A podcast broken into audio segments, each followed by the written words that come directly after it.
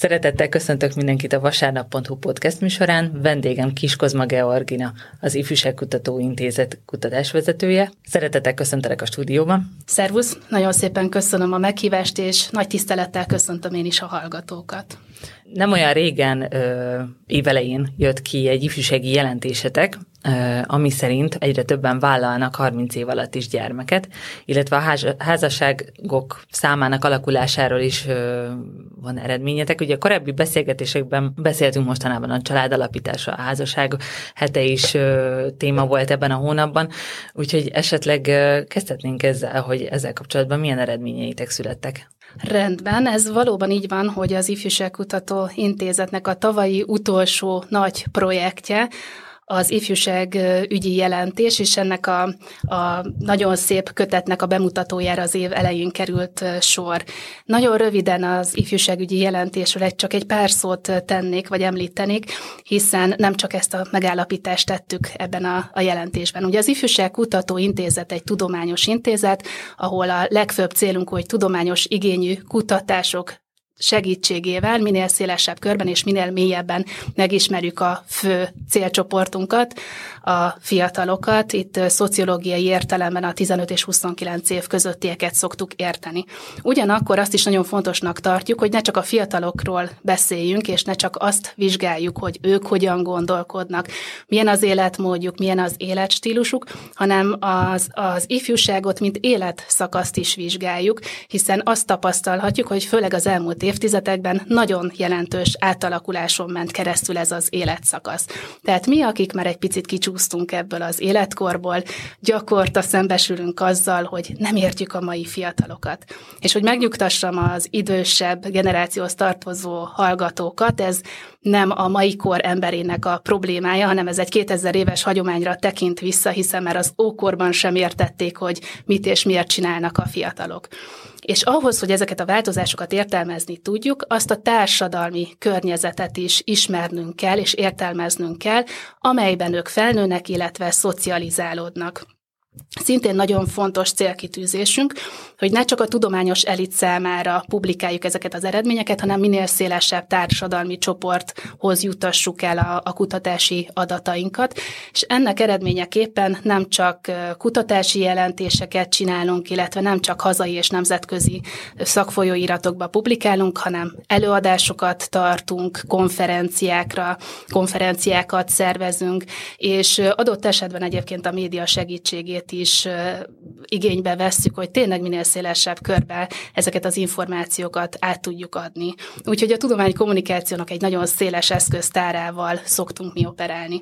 És ennek szellemében született meg az ifjúságügyi jelentésünk a tavalyi év végén, és különböző szakértőket kértünk fel, hogy segítsenek értelmezni a, a közönség számára, hogy mi történt 2023-ban, ami az ifjúságot érintette. Tehát ha megnézzük a, a jelentést, és ezt bárki meg tudja tenni, hiszen egyébként a honlapunkon elérhetővé tettük, és bátorítok mindenkit, hogy virtuálisan is lapozza fel ezt a jelentést, akkor láthatóvá válik, hogy beszéltünk arról, hogy milyen a, a nemzetközi környezet, a jogi környezet, mi a helyzet a külhoni magyar lakta régiókban, beszéltünk demográfiáról, oktatásról, munkaerőpiacról, a fiatalok miképpen kapcsolódnak a politikához, illetve kitértünk arra is, hogy milyen az érdekképviseletük, érdekérvényesítésük.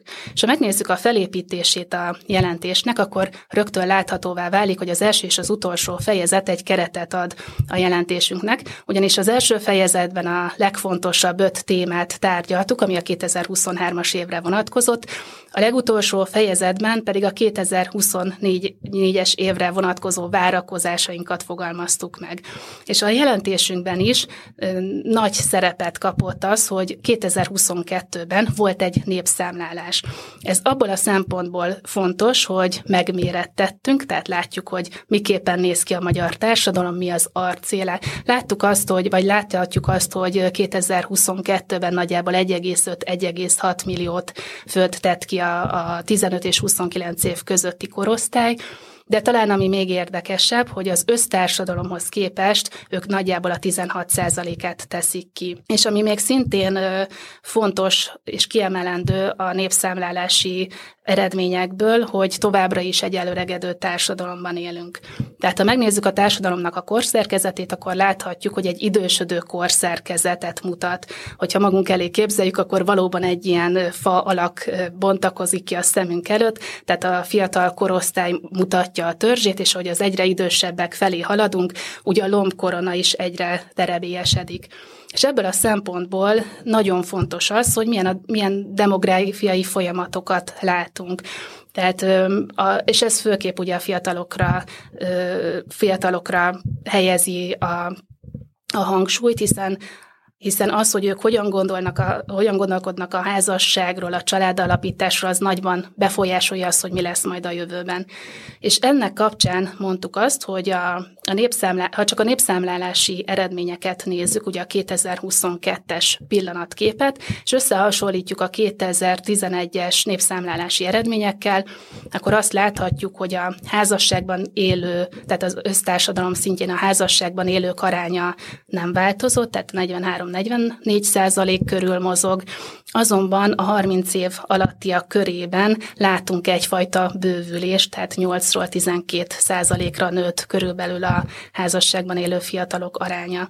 És hogyha gyermekvállalásról van szó, akkor pedig azt láthatjuk, hogy a gyermekes édesanyák számának a, vagy arányának a csökkenése az lassul, Ugyanakkor a, a 30 év alattiak körében itt is egy pici pozitív változást látunk. De a jelentésben is kihangsúlyoztuk, hogy ezeket a trendfordulókat nagyon óvatosan kell megfogalmazni, hiszen ezek általában pillanatképek, és nagyon sok minden befolyásolja azt, hogy, hogy a fiatal végül is a családalapítási terveit azt meg tudja valósítani, vagy sem. Korábbi adásokban is szó esett egyébként pont a fiatalokról.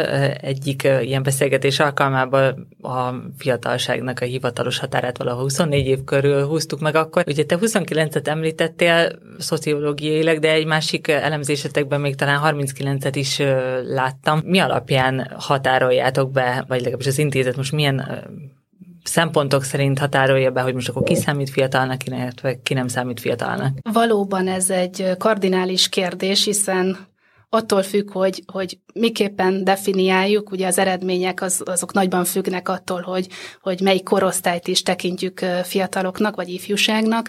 Klasszikus szociológiai értelemben ugye a 15 és 29 év közöttieket szoktuk annak tekinteni. Ugyanakkor számos olyan olyan változást láthatunk, ami pont az ifjúsági életszakaszt érinti, amely miatt érdemes azon elgondolkodni, hogy akár felfelé, vagy akár lefelé kell-e bővíteni ezt az életszakaszt. És a tavalyi évben az Ifjúságkutató Intézetben úgy döntöttünk, hogy ezt egy plusz tíz évvel megtoldjuk, és megnézzük, hogy mi a helyzet a 15 és 39 év közöttiek esetében. És ennek az a prózai oka van, hogy az ifjúsági életszakasz a különböző társadalmi változások miatt folyamatosan kitolódik. Tehát van egy csomó olyan változás, aminek voltak pozitív és negatív következményei is, amik jelentősen kihatottak az ifjúsági életszakaszra.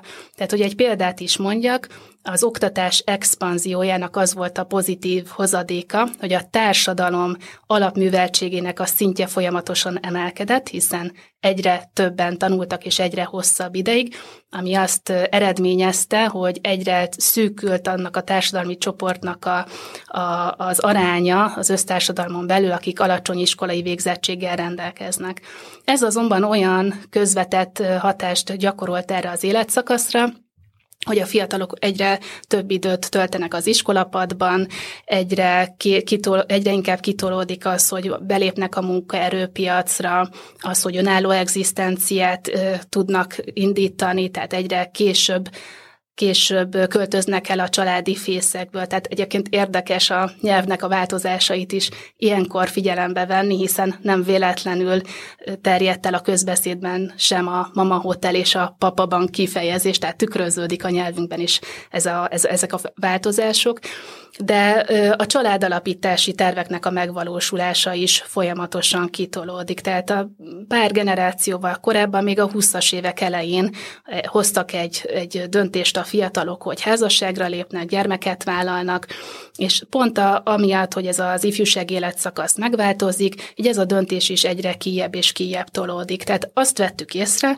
hogy amikor a 15 és 29 év közöttieket vizsgáljuk, akkor van egy csomó olyan életesemény, aminek a megélése szükséges ahhoz, hogy valaki a felnőtt életbe átlépjen, de ez a 30 év alatt egyre kevésbé valósul meg, és erre a legjobb példa a családalapítás. Említetted még az elején is, hogy ugye ezek a mai fiatalok, ez azért egy ez egy ilyen korról korra szálló szlogán, tehát hogy nem most kezdődött, ahogy te mondtad. Azért talán a mi generációnk is már úgy érzi, hogy jó, ez, ez, ezek a fiatalok már nem olyanok, mint amilyenek mi voltunk, meg ugye nyilván a szüleinktől is ezt rengeteg, vagy hát a szüleink generációjától is rengeteget hallgattuk ezt a mondatot, hogy kialakult azért úgy gondolom, vagy én legalábbis úgy látom, aztán erősíts meg, hogy így van, vagy nem.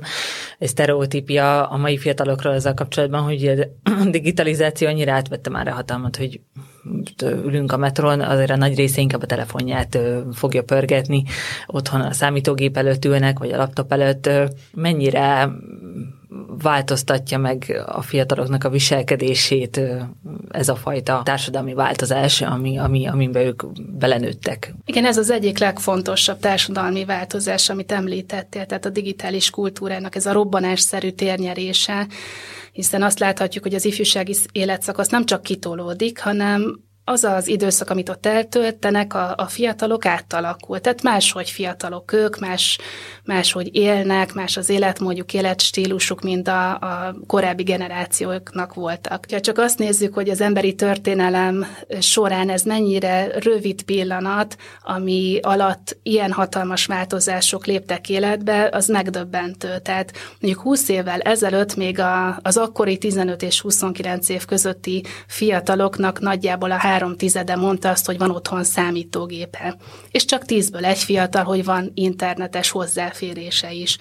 Hogyha megnézzük, hogy ebben a korosztályban a technikai eszközök vagy technológiai eszközöknek milyen a lefedettsége ma, akkor azt látjuk, hogy szinte mindenkinek van okos eszköze, az okos eszközén internet elérhetősége. Tehát gyakorlatilag a zsebünkben hordjuk a számítógépet és az internetet, bármelyik pillanatban fel tudunk csatlakozni a világhálóra, és ez nem csak az életmódban jelenik meg, hogy ott hordjuk a zsebünkben ezeket az eszközöket, hanem a, a térrel és a, az idővel kapcsolatos érzékelésünk is radikálisan megváltozik. Egyfelől azt látjuk, hogy bővül a horizontunk, másfelől pedig, hogy nagyon beszűkül ez a fajta horizont. Tehát azt tapasztalhatjuk, hogy hogy a világ másik felén is otthon lehetünk, hiszen hogyha élőben sugároznak egy eseményt, akkor rögtön tudjuk, hogy mi történik, tehát ezek a, ezek a fizikai távolságokat leküzdhetőnek érzékeljük, Ugyanakkor például az időérzékelésünk is nagyon átalakul, hiszen folyamatosan a jelenben élünk, és a, a jelennek a jövővel és a múlttal való kapcsolódása átalakul. Úgyhogy valóban igaz az, hogy, hogy az egész társadalomra vetítve, hogy ezeknek a, a digitális vagy technológiai változásoknak ilyen típus vagy ilyen jellegű következményeik is vannak.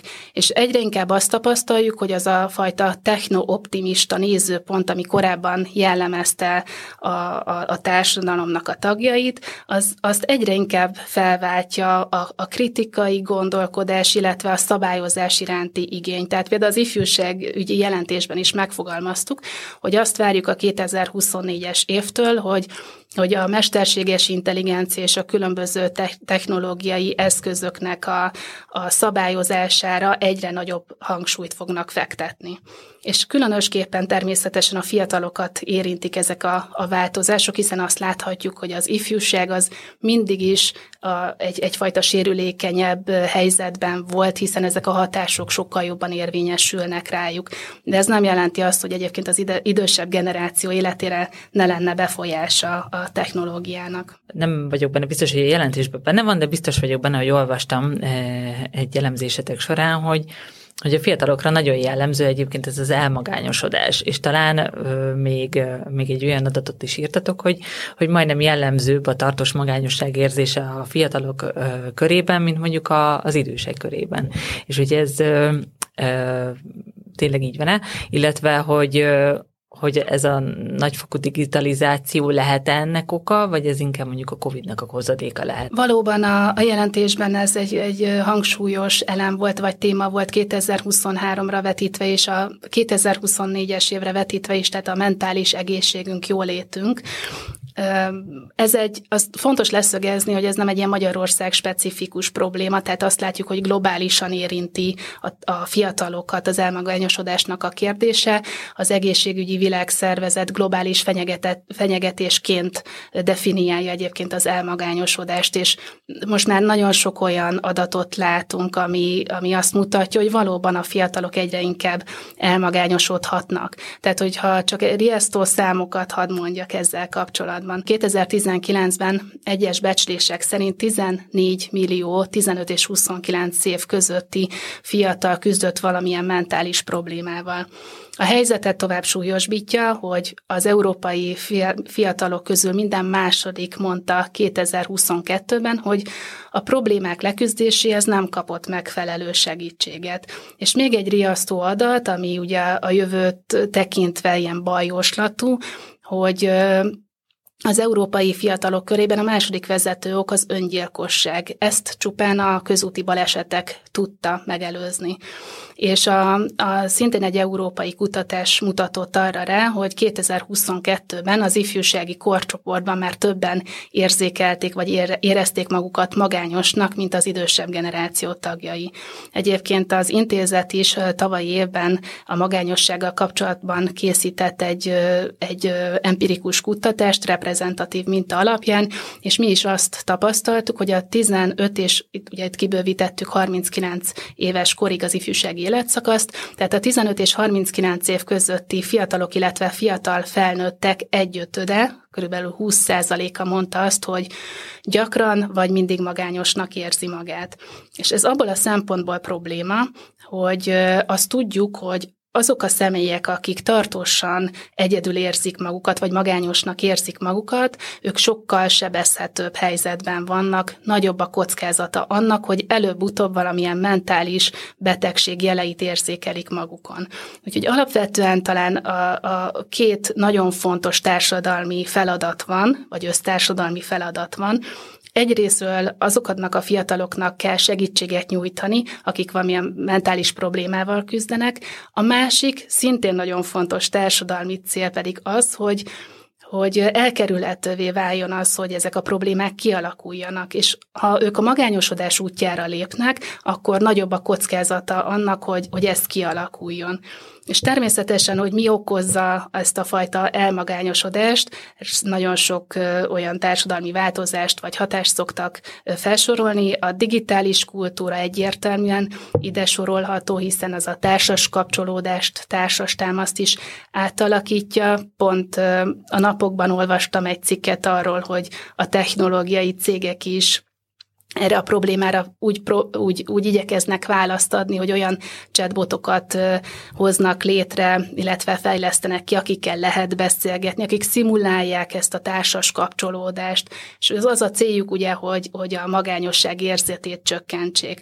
De ezzel az a probléma, hogy azért azt is láthatjuk, hogy ezek a, tehát a technológiával való párbeszéd, hogy hiába próbálják próbálják hát stimulálni, vagy le, leutánozni a, a a valódi kapcsolódásokat, azokat az érzelmi pluszokat nem képesek biztosítani az emberek számára, ami a valódi kapcsolatokban megjelenik. Tehát igazából, hogyha a megoldásokban gondolkodunk, akkor nincs új a nap alatt, tehát a társas támasz az, ami egy egészséges immunválasz lehet az elmagányosodásra, tehát a, a közösségek támogatása az kulcsfontosságú ebben a kérdésben. Egyébként arra vonatkozóan van valamilyen eredményetek, hogy ezek a fiatalok nem is feltétlenül akik magányosok, csak, csak hogy úgy összességében a fiatalok mennyire tartják magukat valamilyen közösséghez tartozónak. Tehát eljárnak egyébként fizikailag a fiatalok társaságban, tehát van egy közösség, amit úgymond magukénak tudhatnak, ahova tényleg megvan ez a hovatartozás érzése. Igen, ezt is vizsgáltuk, és szerencsére a magyarországi fiatalok tekintetében azt látjuk, hogy a nagy többségének van olyan közösség, aminek a tagjának érzi magát, akik van olyan személy a közelükben, akihez fordulhat, hogyha problémája van, tehát megbeszélheti vele ezeket a problémákat, és, és van olyan közeg, ahol vannak olyan személyek, akikkel érzelmileg is tudnak azonosulni, mert ugye ez is nagyon fontos, mert amikor közösségről beszélünk, nem mindegy, hogy milyen minőségű közösségről van szó, hiszen mondjuk online felületen is alakulhatnak ki közösségek, de ott is az a, az a kulcskérdés, hogy ez egy valódi közösségnek a, a, egy, egy újabb platformja, ahol lehet mondjuk kommunikálni, tehát egy ilyen kiterjesztése, vagy pedig olyan közösség, akikkel egyébként nem találkoznak minden nap, vagy egyáltalán nem találkoznak, és akkor ez egy, egy azt az érzetet keltheti, hogy egy közösségnek a tagja, de mégis azok a plusz dolgok hiányoznak, ami egy valódi közösséghez hozzátartozik. Tehát, hogy amikor mondjuk a fiatalokról beszélünk, akkor, akkor azt is fontos hangsúlyozni, hogy azokat a közösségeket kell támogatni, ahol minőségi kapcsolódások tudnak létrejönni, ahol olyan minőségű barátságok tudnak köttetni, amelyek megtartó erővel bírnak a fiatalok szempontjából, ahol tudják önmagukat vállalni, tudnak felelősséget vállalni a, a másik iránt, ahol valódi kapcsolódások tudnak létrejönni. Bízunk benne, hogy akkor az elmagányosodásnak lesz egy ilyen fellendítése, hogy a, ezek a társas kapcsolatok jobban fognak működni a jövőben, főleg a fiatalok körében. Köszönöm szépen, hogy itt voltál, és megosztottad velünk az adatokat. Nagyon szépen köszönöm még egyszer a meghívást.